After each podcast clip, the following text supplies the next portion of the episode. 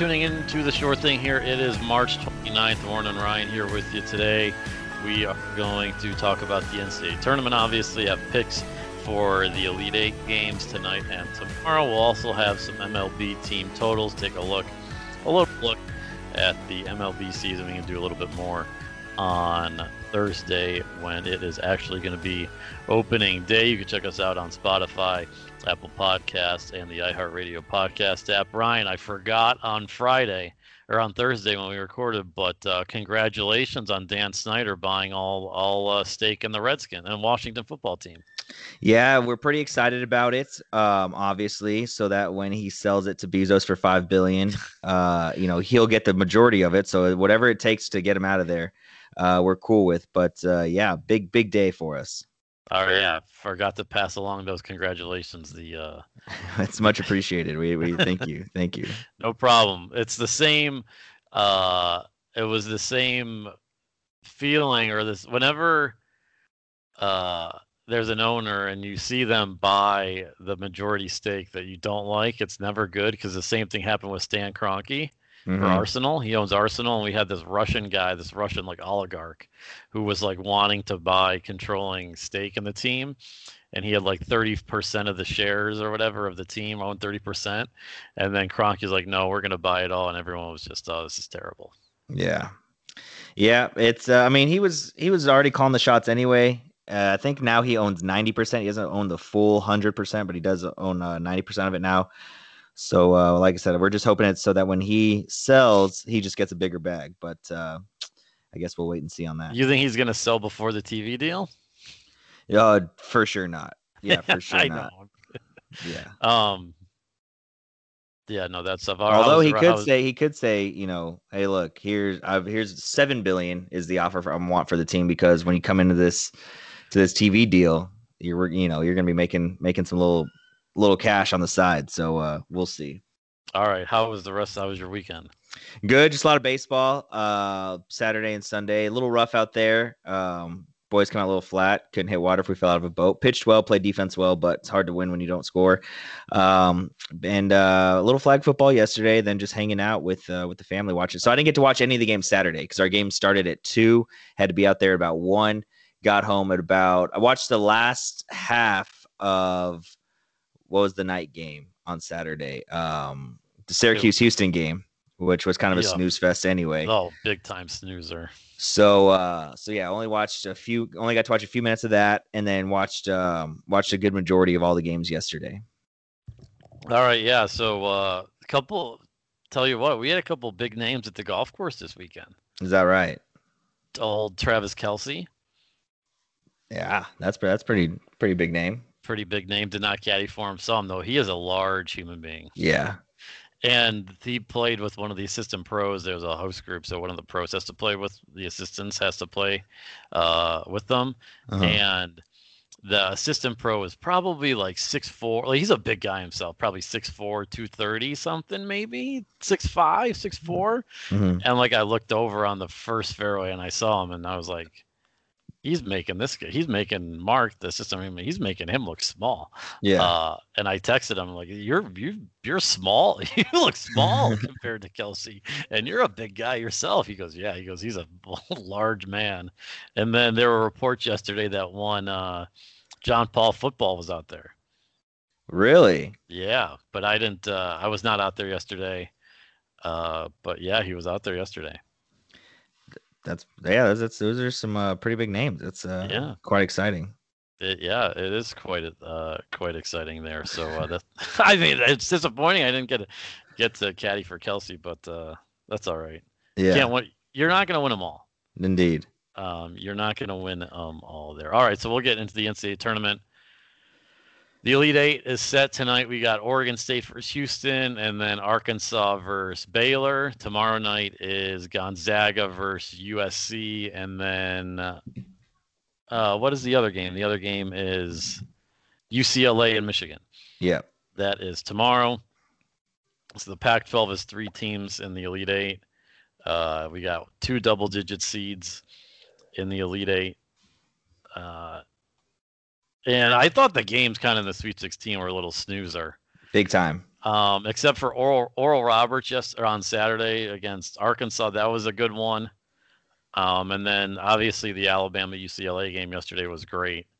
Um, we still haven't had a buzzer beater for a win, but we've had a couple Florida Virginia Tech and then yesterday where shot made inside of well Arkansas shot made inside of five seconds that won them the game, but that one sent it to overtime. It's just I watched some Gonzaga yesterday. Did what was the middle game yesterday? Was that uh or what was the That- second game? The Michigan Second- Florida State. Oh, that game was a snoozer. I really don't watch a lot of that. Um, but I watching the games this weekend. It's hard to see how a team beats Gonzaga. I know Baylor got off to a uh, slow start against Villanova, but really cranked it up in the second half. If they play like they did in the second half, the whole game, I think they got a shot. But it's really hard to see how a team beats uh, Gonzaga right now. I think.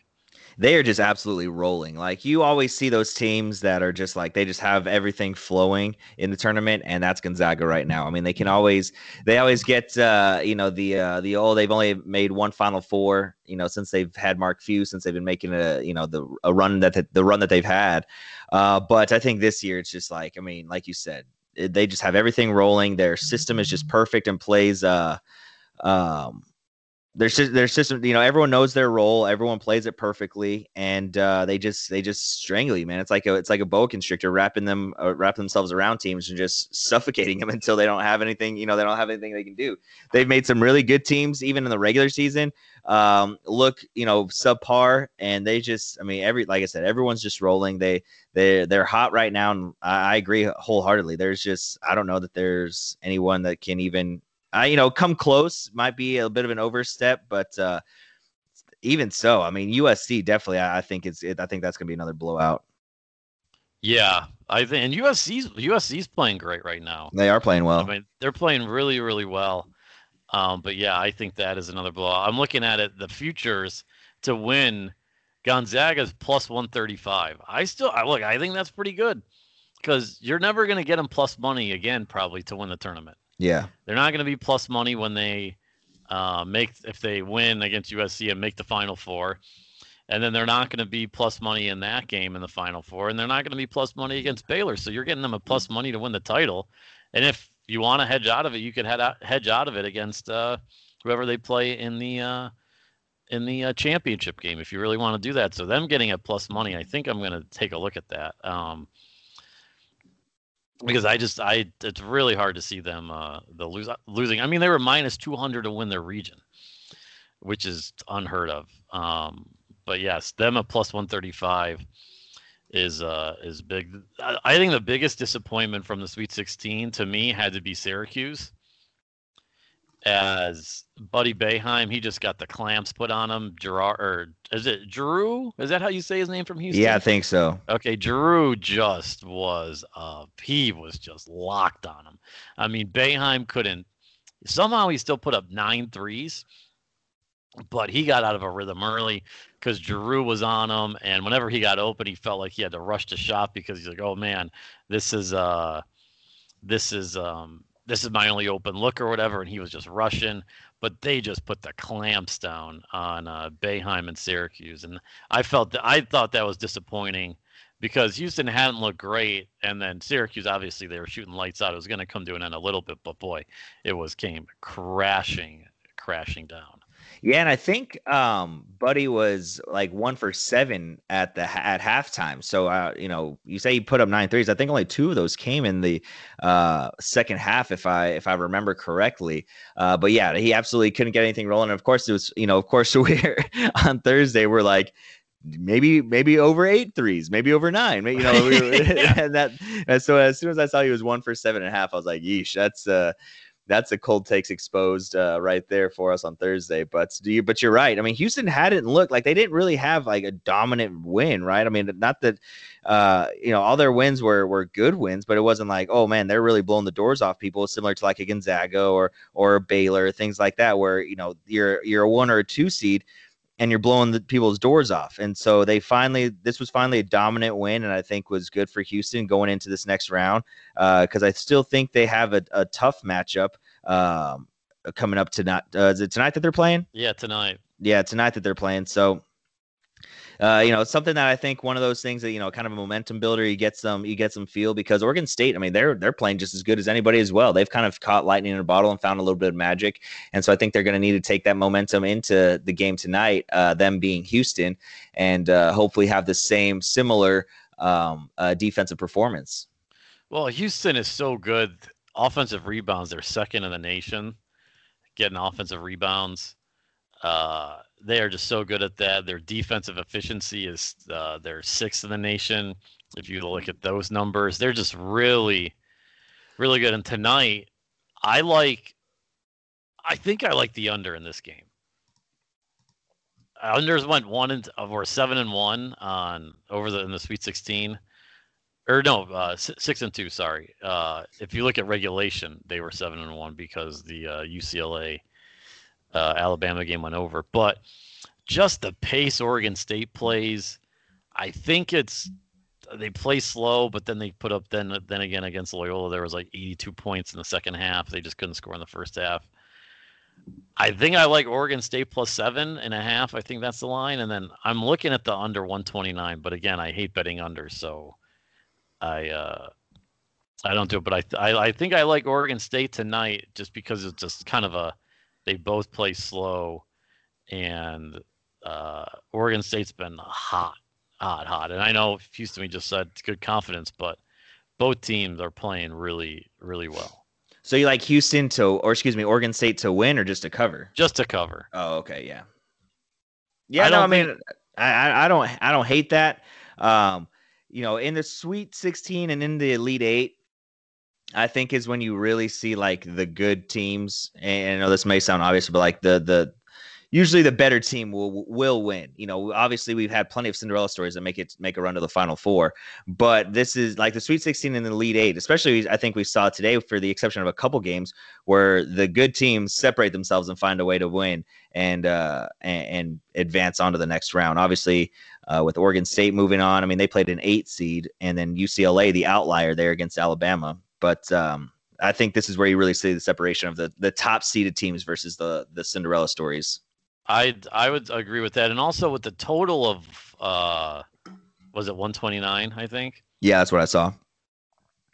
It's also kind of hard to blow a team like get a big time like a blowout win, and when the if the number's that low. Yeah. Like if it's a slow paced game, like you you might think, there's less possession, so less time to make a run and everything like that along those lines. Do you catch that logic? That yeah, thinking? absolutely. No, no, yeah. I agree because uh, I was almost running into that last night. I thought I was going to run into that last night because I the, the only total I played this weekend was that USC Oregon total. And the more and more USC was kind of inching away, I was like, "Uh oh, this is going to be you know." Because I also had the first half total over, um, uh, and USC was was winning by you know 12 or 15 at one point. I was like, shit, this might not hit just because Oregon isn't scoring. Luckily, they finally found the found the rhythm and found their shot, and it started filling started filling it up a little bit. But uh, you're you're absolutely right. Like I said, I was feeling that just last night in that, in that last game. And then here's the number. So Chris Fallica uh, on Twitter, Game Day ESPN producer, says that double digit seeds in the Elite Eight against the spread are 11, 5, and 1 and four of the last last seven have won outright, and then three of those wins have came versus a number one seed. So against the spread, the double digit seeds are pretty good. Yeah. So that's an interesting. If you're going on the trend, that's a pretty good, pretty good number. Um, and underdogs in the last six years in the Elite Eight, he says, are 16 and seven ATS with 13 outright wins. So, um, I don't know. Those are those are some numbers uh, to get there. And then the other game is Baylor and Arkansas. I want to take the over in this one, but I think it's going to be an under game, and I like Baylor to win. I, Arkansas has been a great. They've made a nice little run here, but Baylor is is the better team, and I think that they win. Yeah, absolutely. I I agree as well. Um, the total here is 148 and a half, and I think I think I like that under even though Baylor can can um you know can make a ton of threes, but you know the the three point shot hasn't always been there so far for them this game. But again, they I think you said Houston's number two in offensive rebound. I'm pretty sure Baylor's number one in offensive rebounds. Um, So you know that that that bodes well for Baylor's the. Uh, sixth. oh, they're six. Okay, so still pretty good. Uh, so then who? There's there one other team that's left in the in the tournament is is number one, I believe. We will check it. Um, Hold on. in offensive rebounds. I will pull up the numbers here. Hold on. but either way, I think, like I said, I still like that under, um, just because I, I think this might might could could turn into a blowout pretty early with Baylor pulling ahead. Um, but uh, yeah, no, I, think the uh, the run for Arkansas and the Muss Bus stops here. USC's 12th. That's the only other team in the top 15 that's left. Then who's number one? North Carolina. Hmm, okay, okay. In, in in total rebounds or just offensive rebounds? Offensive rebound percentage is what it is. Oh, okay. See, I I was going based off of uh off of total. Excuse me, yeah, like Okay. the, like total offensive. Uh, Gotcha. This is rebounds. offensive rebound percentage. yeah, I got you. Um, North Carolina's getting 40, got 41%. Um, yeah, Baylor's getting 36.8%, and then USC 35%. Um, so that's what they're at there. I was looking at maybe a, a Baylor Gonzaga money line parlay, but that's minus 180. I don't know if that's Not juicy enough. that's not. There's too much uh, too much juice on that. Mm-hmm. Um, but uh, yeah, I like, and then tomorrow I like Gonzaga. I'll lay the nine, I think, against uh, USC, and then I like Michigan. I or I like UCLA tomorrow night. I know Michigan has played great. This is the best basketball they've been playing since Livers is out. Um, but I like I like UCLA. If they they gotta stop showing Mick Cronin's dad. Too. I mean, look, we get it. He's a he's a coach's. What was he a former coach too, right, or something? Yeah, I think so. And and, and, like- and the whole story is that like Mick Cronin hasn't been able to give him a hug throughout the pandemic. Yeah, uh, under a lot of people have been having to do the same thing. Yeah, he he hadn't seen his dad in a year. We we get it, but it's like every time they make a everything something goes right for um everything something goes right for uh, UCLA. It's right over to Mick Cronin's dad. It's like give it a rest already. Like my gosh, um. Like when he when they showed him yesterday, and he after the uh, after the foul shots or after the kid missed both foul shots at the end and then they got the rebound Mhm. and he's like celebrating like they won the game before they tied up. I'm like, dude, he is celebrating a little too much. Like, does he not know his team has to make those two foul shots right there? But I'm I'm a little over Mick Cronin's dad. And uh, he's probably a very nice man. It's nothing to do with him. It's just that uh, CBS has been showing Yeah. him so much. It's so much the entire tournament. They just beaten just beating a dead horse with him. Yeah, no, I agree. It uh like you said, it's it's no fault of his own. It's it's strictly the the fault uh, lies solely on CBS and their production team. Yeah. Uh, but uh, yeah, no, I think I think a lot of people share that same sentiment as you. Uh, and I, I I do I do agree there. All right. So what are your what, what picks do you got? And then we'll wrap up here. Uh, so uh, obviously going Monday and Tuesday. Yeah, yeah, yeah. So um, I I also like Oregon State plus the eight. I like Baylor minus eight. Um, I'll take Gonzaga laying the nine, and then I'll take UCLA plus the seven and a half. So two dogs, two favorites. All right. I'll take Oregon State plus seven and a half. I'll take the under in the Baylor game. I'll take Gonzaga minus nine. I'll take UCLA uh, as well. Give me a look. Gonzaga team total over 81 and a half. Might think about that. And then tell me what you think of this parlay. This is plus money. Baylor minus four and a half and Gonzaga minus four and a half, but it's plus 111. Say that again one more time. Gonzaga and Baylor minus four and a half at Uh-huh. parlay it at plus 111. Yeah, no, I like that. So we'll we'll do that. We'll do we'll do the we'll do that parlay just to get some plus money on that because I don't think uh, those games are going. to So it's a teaser. no, it's a adjusted line. Oh, okay. Well, I guess it is a teaser. Yeah. Um, yeah, I guess it's pretty much a teaser, but it's just adjusting the uh, uh, adjusted the lines down to that. Okay. Um, but uh, yeah, so those are our picks for the weekend. All right, there's one other thing I want to talk about the tournament. Uh, I'm done with Jim Nantz calling basketball. Really? He stinks. He just doesn't. There's no. enthusiasm and any calls. It's just since he's CBS's top guy, it's like, all right, let's roll him in, let him do the final four, let him do the tournament. He rolls around Big Ten tournament time. And I'm just, I know he just signed an extension with CBS, which is fine, but I'm just, he's just, he's not a, he's not a basketball guy. He's not, he's not the fourth, he's not the, he's the fourth best announcer on CBS when it comes to basketball the fourth best. Ian Eagle's better, Kevin Harlan's better, and Brian Anderson are better. I would agree. Yeah, I would agree with all that. Yeah. All he's the fourth best guy calling the games, and and I like Raftery. Don't really like. I think Grant Hill is is fine is fine, but I, I like Raftery. I just I just I'm not. I'm done with Jim Nantz calling basketball. He's he's like I said, he's their fourth best guy. Uh, who's his partner that's been calling with him?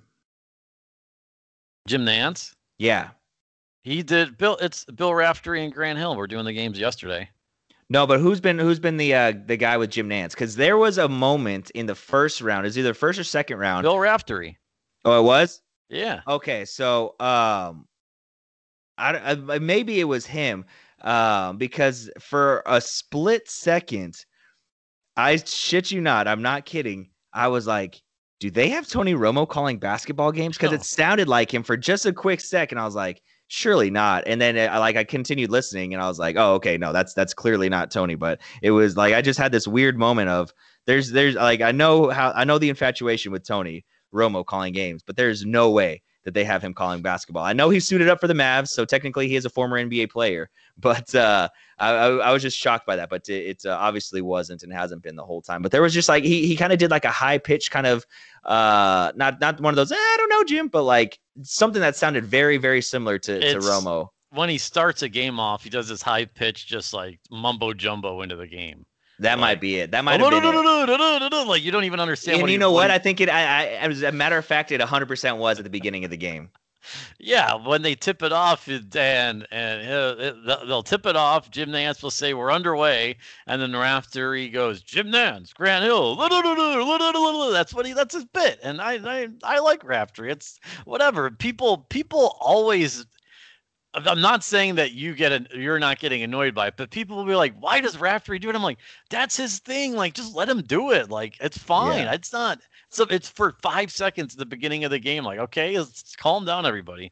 Yeah, no, I agree. Yeah, it, uh, it was just funny. Kind of like I said, caught me off guard for a minute. I know. Well, look, it will catch you off guard if you're if you're not uh, if you're not paying attention. You'll be like, "Who's this guy just speaking a bunch of gibberish into the mic?" And you don't yeah. know what's going on.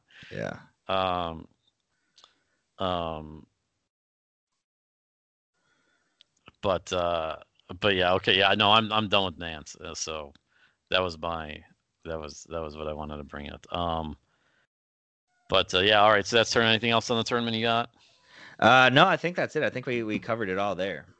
Yeah, I think we did too. So we'll have the final four on um on Saturday, back to traditional Saturday, and um Monday. I will say, uh, but we haven't credit to us as a podcast. We haven't talked about our brackets at all since we've uh since whatever we said. Oh, a couple sleepers, elite eight, this and that. Mm-hmm. My women's bracket's doing fantastic. Is that right? 14 of 8 14 of 16 elite 18 or uh, sweet 16 teams uh, before the elite i think i uh, indiana upset Maryland, I when I was checking last night, so I lost the Final Four team. But last night, before the Texas game, I don't know if I had Texas winning, um, who whoever they beat, um, but uh, I was in like twentieth thousandth place, and uh, and last night when I checked, and before that, going into this Sweet Sixteen, I was in uh, ten thousandth and the ninety ninth point nine percentile.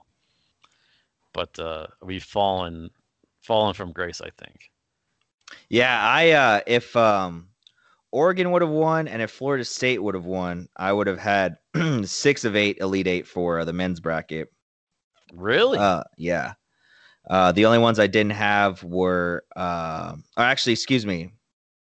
If if Bama, if Oregon, Bama and um Just them two. If Oregon or Bama and Bama would have won, I would have had six of eight. So, uh, but now I actually now only have three: Baylor, Houston, and Gonzaga. So again, another fall from grace there as well. But uh, yeah, no, I, I was feeling good about it. I was feeling good about it. If uh, if I would have had Florida State sneak in and Bama, I would have been sitting pretty, sitting pretty uh, for uh, for my Elite Eight. Yeah, I just stopped looking at the bracket on uh, when Illinois lost. Yeah, that's tough. I was like, that's all right. We're done. That's it. I uh, wanted to make fun of Jamie for her lead Eight, but we have the same three teams still left in it, so I can't can't really do that. No, you cannot. You cannot do that. Uh, you can't do that. Uh, the big thing is in the bracket group. My roommates, uh, me and my roommate are in that. He does. Uh, his girlfriend has Texas in the fi- or winning it all, and she's winning the bracket right now. Uh huh. And he goes, "You still have a chance." I'm like, "She does not have a chance to Zero win. chance. Like, but she does. She does have an outside chance. This is really dumb. Why are we talking about this? But uh, uh, she has Houston and Baylor in the Final Four. She's the only one that has Houston. So I guess those are the points. But if Gonzaga wins at all, which I think they're going to do, she's done. Yeah. So since we're talking about outside brackets, uh, when Jamie filled out hers, I was just naming off the teams. If she asked for some advanced stats, I'd give them to her. Uh, and then, you know, on the ESPN bracket at the end, well, I think all brackets, when you get to the end and uh, select a winner, they make you put in a score. Well, she gave me her score and I typed it in, hit submit, and we were revisiting it on Saturday night. And either I had a typo or I just, I don't know what happened, but I put her final score of Gonzaga winning 65 to 65. so I was like, oh, whoops, there's a misfire on my part. And she was like, what the hell are you kidding? She's like, see, this is why I need to fill out my own and not just have you name them while she was going on and on. But it was a it was a pretty phony moment when I realized that I had Gonzaga winning in a tie uh, for her final That's score of Pretty the bracket. funny. There was one when he was doing a coin flip bracket. He put all the 16 and 15s in without, which kind of defeats the purpose of the coin flip bracket. But whatever, we're not going to get into that. Um, but when it came to Texas ACU, the the coin uh, uh, picked Abilene Christian, but uh, she went to Texas, so there was big dissent on what wins her Texas. What do you think won, or her uh, her Texas degree or the coin Abilene Christian? What do you think won out? uh, knowing your roommate, probably the Texas degree. the Texas degree won, which probably was karma for her flipping, uh, not trusting the coin because Yeah. if she would have trusted the coin, maybe Texas would have won the game. Yeah, probably. And so whenever she says she she was found out Abilene Christian lost the other night, or if she she goes good, I'm like, well, you disrespected the coin, so the coin the coin won overall. But uh, all right, off, huh? Uh, one last thing on the tournament. Okay, What was the scheduling this weekend? they wanted every game at one uh, at one time. It was ridiculous. I, mean, think the biggest problem was the hour break yesterday. That, which was funny because I think we had a tweet like 30 seconds apart of like what what the hell's going on. But Saturday, like, give me an 11:15 tip. The NIT. Only because Mississippi State was in the final. That's the only reason why. Well, that was the semis, but they were in. Oh, the that was the sem- yesterday at eleven o'clock. Oh, was that Uh, yesterday? Yeah, they played. Well, they the the semis and final were Saturday and then Sunday. Um, but I okay, I would have been fine. The sat the schedule on Saturday I thought was fine because you gotta get you gotta have a night game I think on Saturday that that starts eight o'clock or whatever to take it to eleven or something. Saturday I was fine with the schedule. I thought yesterday's schedule was horrible. Why on Sunday night when people got to go to work on Monday you're starting a game 10 p.m. Eastern? Yeah. around nine o'clock here. Like it just doesn't make that didn't make any sense. And then you have an hour break in between the games. Like, hey, why don't it's not like you have to prepare the courts or like the teams have to get warmed up. You're playing in separate arenas. Like Yeah. get that game started at 3:30 and I know CBS wants top of the hour, five o'clock. Like, hey, that's when the that's when we we we put the best game of the day we think with Michigan and Florida State there. So that's what we want to have it there at the five o'clock hour. But it's just it just games on Sunday night should not be starting at at nine o'clock central and then 10 o'clock for the east coast time Yeah. I thought yesterday's schedule was bad. And tonight it's the same thing. Where there's a there there there's a built-in 30 minute break pretty much after the game. Like they think there's they're they're they're playing overtime. They're they're hoping for overtime, so there's no break. Like there's going to be another break tonight, which is dumb. Yeah. But yeah, the schedule definitely doing this. The only thing I would change from this format of schedule to the previous years is the first four all being on the first day. Uh-huh. But other than that, keep the Thursday, Friday, Saturday, Sunday. Like that's way better than whatever we're working with right now. Totally agree. All right, we'll shift into baseball. We'll touch a little bit on the NFL trades, and then uh, a little Formula One talk, and then uh, uh, something else as we close up here. All right, baseball starts on Thursday, opening day of the season. We'll do a little more in-depth preview, but we'll do a little team totals here. Team totals. Ryan Bovada does not have any team totals. Did you see that? Yeah, I was. Yeah, because that's where I went to go look for him. Very weird. So I went to CBS Sports. They had it. Um, so hopefully we have some of the same numbers. So we do this. I got five. I think I have five of them, five or six uh, team totals that we'll go through and talk about a little bit uh, what we think about those, and then maybe a little baseball uh, talk after. Definitely more. We'll we'll do World Series and stuff uh, on on Thursday. But uh, team totals, I like. I like this one uh, last year, but didn't have the guts to do it. It was 20 in the shortened season. But I like the Orioles over 63 and a half. Pretty much, they got to lose 98 games and you win. I think they can lose. I think they'll probably lose in the 90s, but I think they'll. They showed something last year a little bit.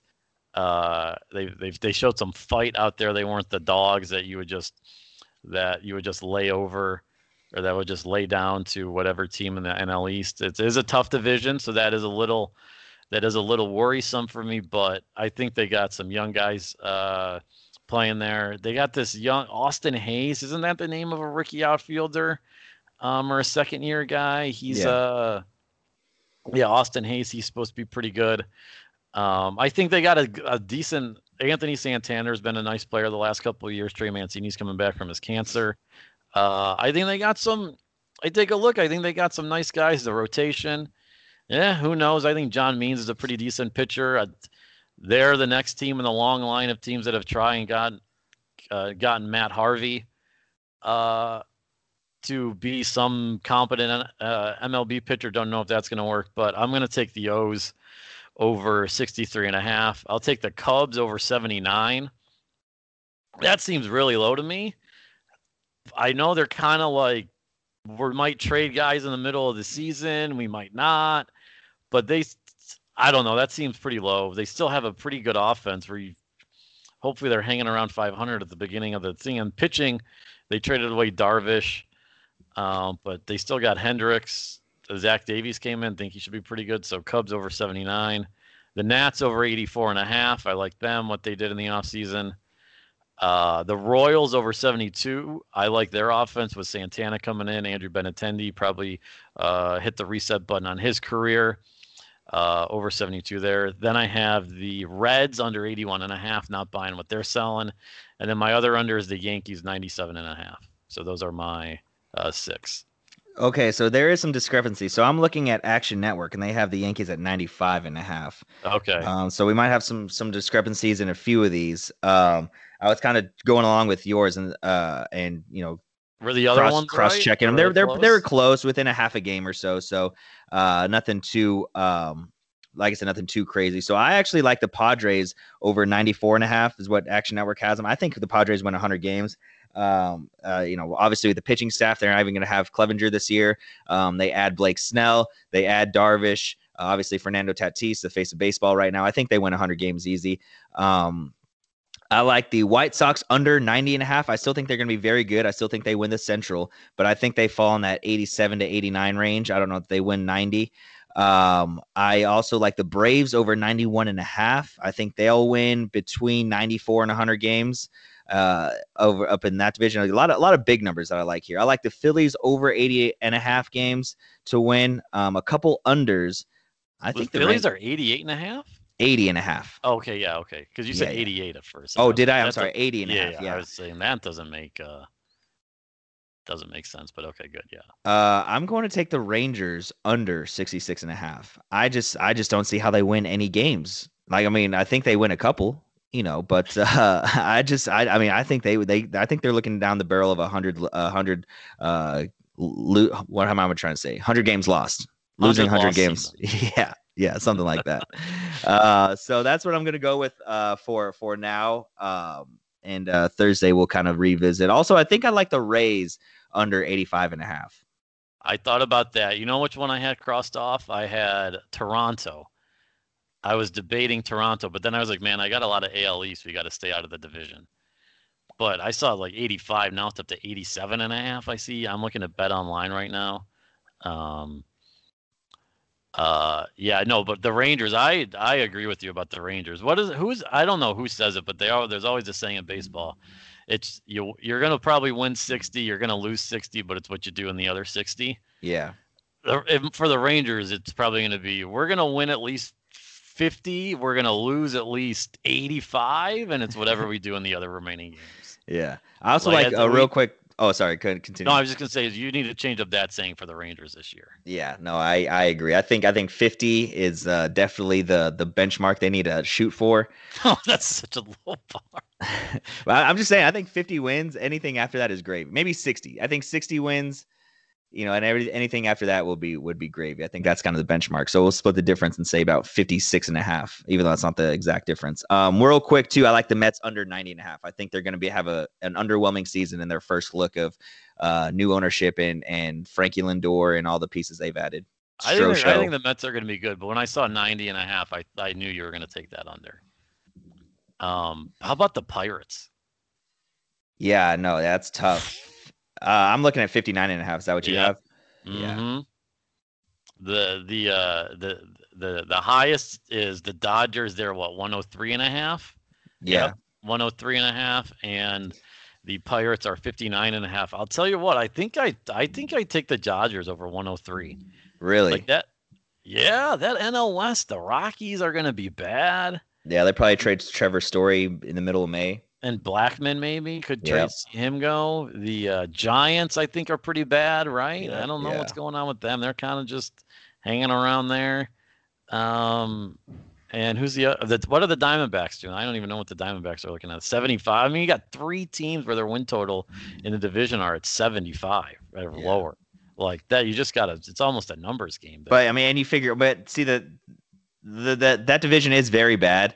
Uh, but you know they're gonna have some absolute bangers against the Padres. I mean, you know they'll they'll play each other what 18 times. 19 times, that's fine. Yeah, no, no. I and I'm obviously they're not gonna lose all 19, but I, I think I think that's that's you're 100 percent right. It's a two horse race, 100. percent And those guys, the Padres and Dodgers, it's a two horse race. They have four legs, and the other teams have uh, three legs running the race. The Dodgers might have five. Seriously, they might have five legs running the race. Um, and the, the the Padres might have three and a half or something. I don't know, but it's it's yeah. I don't overall. They were on pace to win 114 games last year, yeah, and they added Bauer, who's. I think there's a lot of people expecting a lot from Trevor Bauer, and I think he's going to underperform this year. I agree. Like he has had one good season, and it was in a 60 game season. And I've, I've, I've, he, he, he had a good stretch with the tribe, um, in 2017 before he took a ball, uh, a liner up the middle off the shin that he was out for the year. Um, like he could put it together. He was going to win the Cy Young Award that year. Uh, he can put it together for you think a whole 162, but then he got hit at the end, so you don't know how he'd have done in September. But he did it in a 60 game season last year. Yeah, he was great, but he's he's like a four ERA pitcher before uh before that. But um they're somehow he's he, he's definitely elevated himself where people think he's a top five pitcher in baseball. Which credit to him for doing that. I don't know if it's just hey him and his branding. That It's 100 percent so the out- antics. It's the Huh? antics. It's the antics. Well, that parts of it that goes into with his branding, right? The brand that he No, oh, no, yeah, absolutely. Yeah. like that gets him that gets more cachet for him. So then people just like, oh, he's a name when people are naming off lists like he's just top of mind. So you just throw him in there. Yeah, he's a top five pitcher in baseball. Yeah, I mean, you know how I feel about about Trevor Bauer. Trevor Bauer. Um, like I said, it's uh, I think the first game, the first big game he pitches, or the next big game he pitches will be the first. I know you disagree with me on that, but uh, until I see him do it for a full 162, I will hold back my judgment of of crowning him uh, one of the top pitchers in baseball. Don't like look, he's a probably a top 10 guy for sure, but a top 5 guy probably not. Like if if I have to win one game, there's probably a long list of guys that I'm picking before him. Yeah, no, I agree with that. I'm not I'm yeah, no, I'll I'll agree with that, but I think he's I think he's a good pitcher, but then he's also getting overinflated by um, the perception that he is and what he did last year. Mm-hmm. Uh, but all right, we'll do a little more. Uh, we'll do more in-depth baseball on Thursday when the season gets underway. But those are team totals for the um, for the season. We'll see how we uh, do this year. All right, the NFL Friday was a big trade day.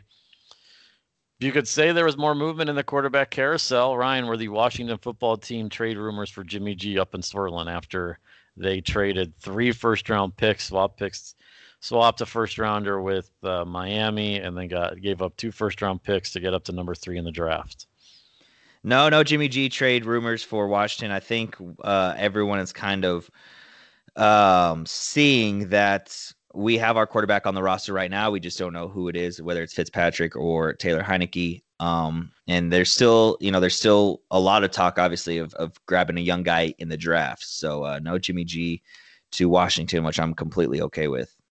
I'd say I'd be, well, I'd be uh, um, okay with that too. But man, Kyle Shanahan, that's a bold move for him to make because it's not even you're trading up to number one or number two. You're trading up to three, where you're going to be you just they must like Trey Lance, Trey Lance, or Justin Fields more than they like Zach Wilson. That's what it has to be. Whoever they like at three, they like more than Zach Wilson, and they know that whoever's drafting at number two, if it's the Jets or someone trades up, like that's going to be uh, Zach Wilson. They, that's what they they have to they have to think that.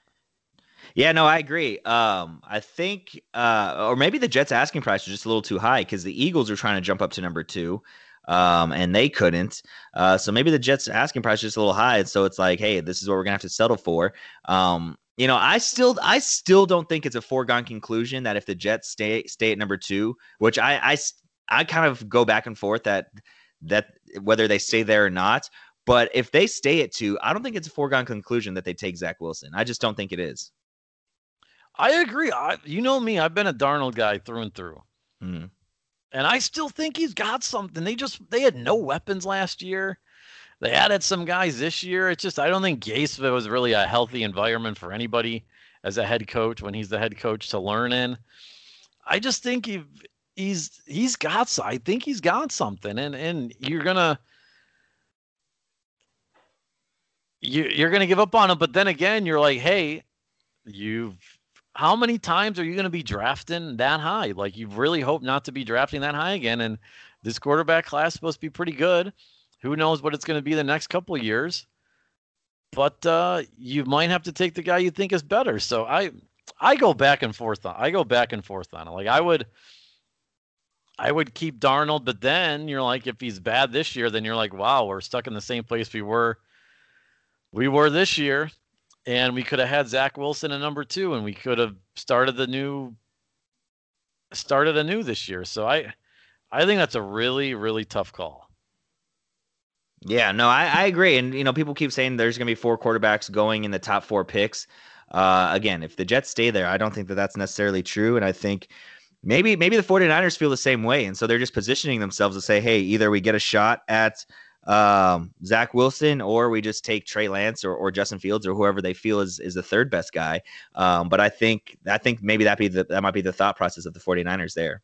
Yeah, I also think it's crazy that the 49ers sources or Schefter was buying that they say, "Oh, Jimmy's still our quarterback. He's not going to get out of here." Yeah, seriously. A lot of my uh, Arizona Cardinals friends said that that sounded very familiar to uh, to what they've heard before. Uh, with, what with with Rosen and Kyler? Oh yeah, get out of here. You're gonna trade. You're gonna trade first round picks in 2022 and 2023, and you're gonna tell me the guy who seriously just insane logic, and the fact that you're even putting that out there, those reporters are putting out there, like, why are you why are you doing that? Just Yeah. because a source says, "Oh, Jimmy's still our quarterback," you don't have to believe them. Like they're just straight up lying to your face. There's no way Jimmy G is going to be their guy.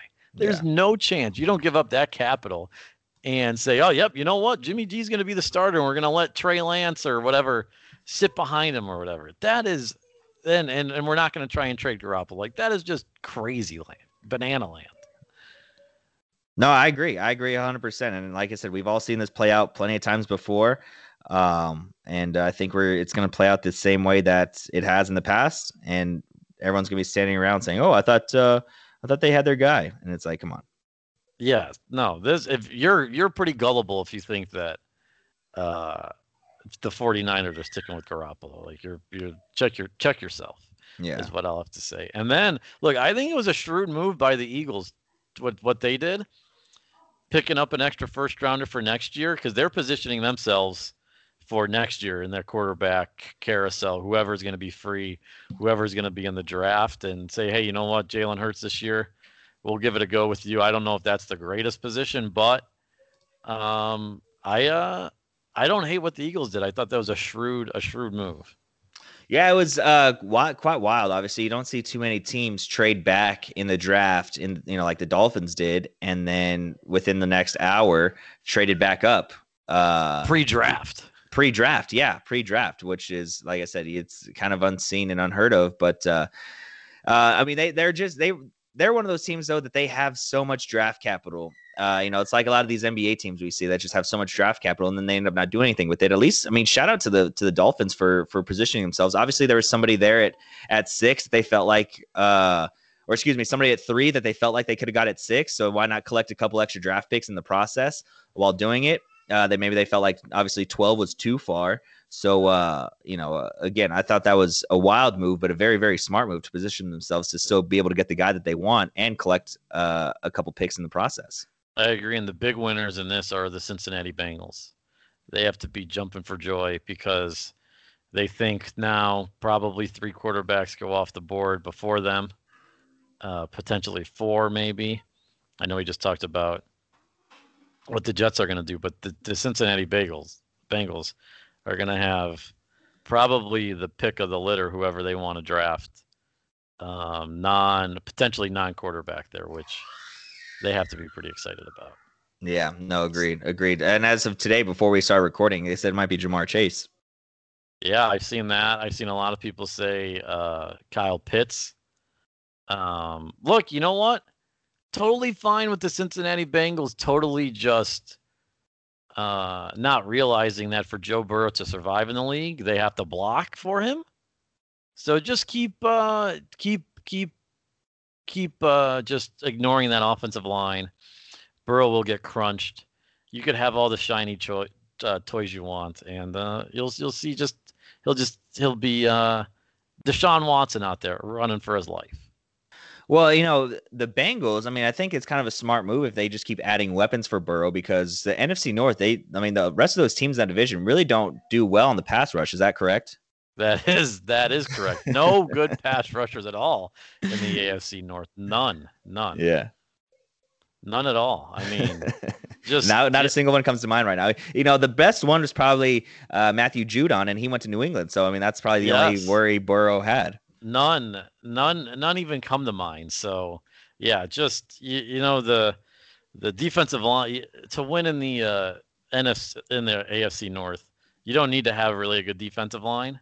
It's just you know in the cold weather games teams just love to pass it so you have to have a good secondary. Yeah, the air raid. Yep. the air raid is the way to go. So keep they just keep uh just turning turn a blind eye to that uh um, offensive line there in Cincinnati, and uh, Joey B will be getting uh, getting getting waxed up constantly uh, out there. And I mean, you know what? Uh, he is uh, he. There is a guy taking it personally in the AFC North this year because he didn't win Defensive Player of the Year. So you know he's going to be ready to take a. He's going to want to get a lot of sacks next year. So I thought Christian Kirksey was a free agent. Well, he was in Green Bay last year. Oh, was that Green Bay? Oh, Yeah. It was Chopping Woods. NFC North. That's the that's what I got. NFC. Yeah, North. you were That's going it. NFC North, Yeah. AFC North. Um, but uh, yeah, he took it personally. He was disappointed that Aaron Donald, again, the best defensive player in the year, player in the game, won the award. But uh, enough about uh, the uh, lowly Steelers because you know they don't really deserve any talk uh, right now. So um, yeah, that is where we are at there. All right, couple uh, off-sport things. Did you watch the uh, uh, Stipe fight on Saturday night? I did. I did watch it. That was Tough. that was tough. tough look for my guy. I will say, Stipe at plus money. I was thinking about it. Sounded like a good idea before. Didn't bet it. and I'm glad I did because going in, I didn't really have the best feeling that he was going to win. It just, I know he beat DC. His last three fights were been were against DC, right? Daniel Yeah. Cormier, Mhm. right? Yeah. Okay, yeah. I don't know. Just and he won. He didn't look as convincing. I shouldn't say that. He didn't knock him out. Um, I don't know. Something just seemed off to me about Stipe going in. First of all, Dana White hates Stipe Miocic. I think. I Why? think he hates. Huh? Why? There's no. There's no promotion for any of his fights. But I mean, he's kind of a boring fighter. That's fine. He's the heavyweight champion. Who cares? You got to promote a heavyweight guy. Yeah. He's the he's the he's defended the belt the most times, right? He's the greatest heavyweight there's been in the UFC. And I honestly forgot that this fight was on Saturday night until Friday when someone's like, "Oh, here's the first ad for it." Like, you would think the heavyweight fight with a go- going against a knockout artist in Ngannou would get, hey, maybe a little more promotion, but that's that's that's uh that's the way it is in Stipe fights, I think. Look, if we ever have contact with aliens, Francis Ngannou might be like number one representative I want to take because just looking at that guy pre-fight, like not even in a violent way, like hey, go beat up these aliens, like. uh, Like let's just kind of put our best specimens forward. Like he's got to be at the top of that list. Like looking at Francis Ngannou, and you're gonna tell me that we're both the same species? No, not a chance. That guy is massive. He's chiseled out of stone. Like he's always just been a a freak as far as physical, uh, you know, just his physical makeup. But just seeing him pre-fight, I was like, I don't care if you're Stipe Miocic and walking in as as the heavyweight champion. Like you're walking in looking at the guy like, Jesus Christ, what am I supposed to do with this And guy? then you look at Stipe. Yeah, exactly. Which Stipe has has trimmed down quite a bit since his first fights in the in the UFC. He's he doesn't look as imposing uh, as he once did. Um, but uh, and then plus that haircut was not doing him any favors. That That's guy, what he know. did the the other fight. I mean, it's the- just It's it's, like wild. the Yoshi hair So. I don't know. It's like a Yoshi mushroom or but I don't know what he's working with.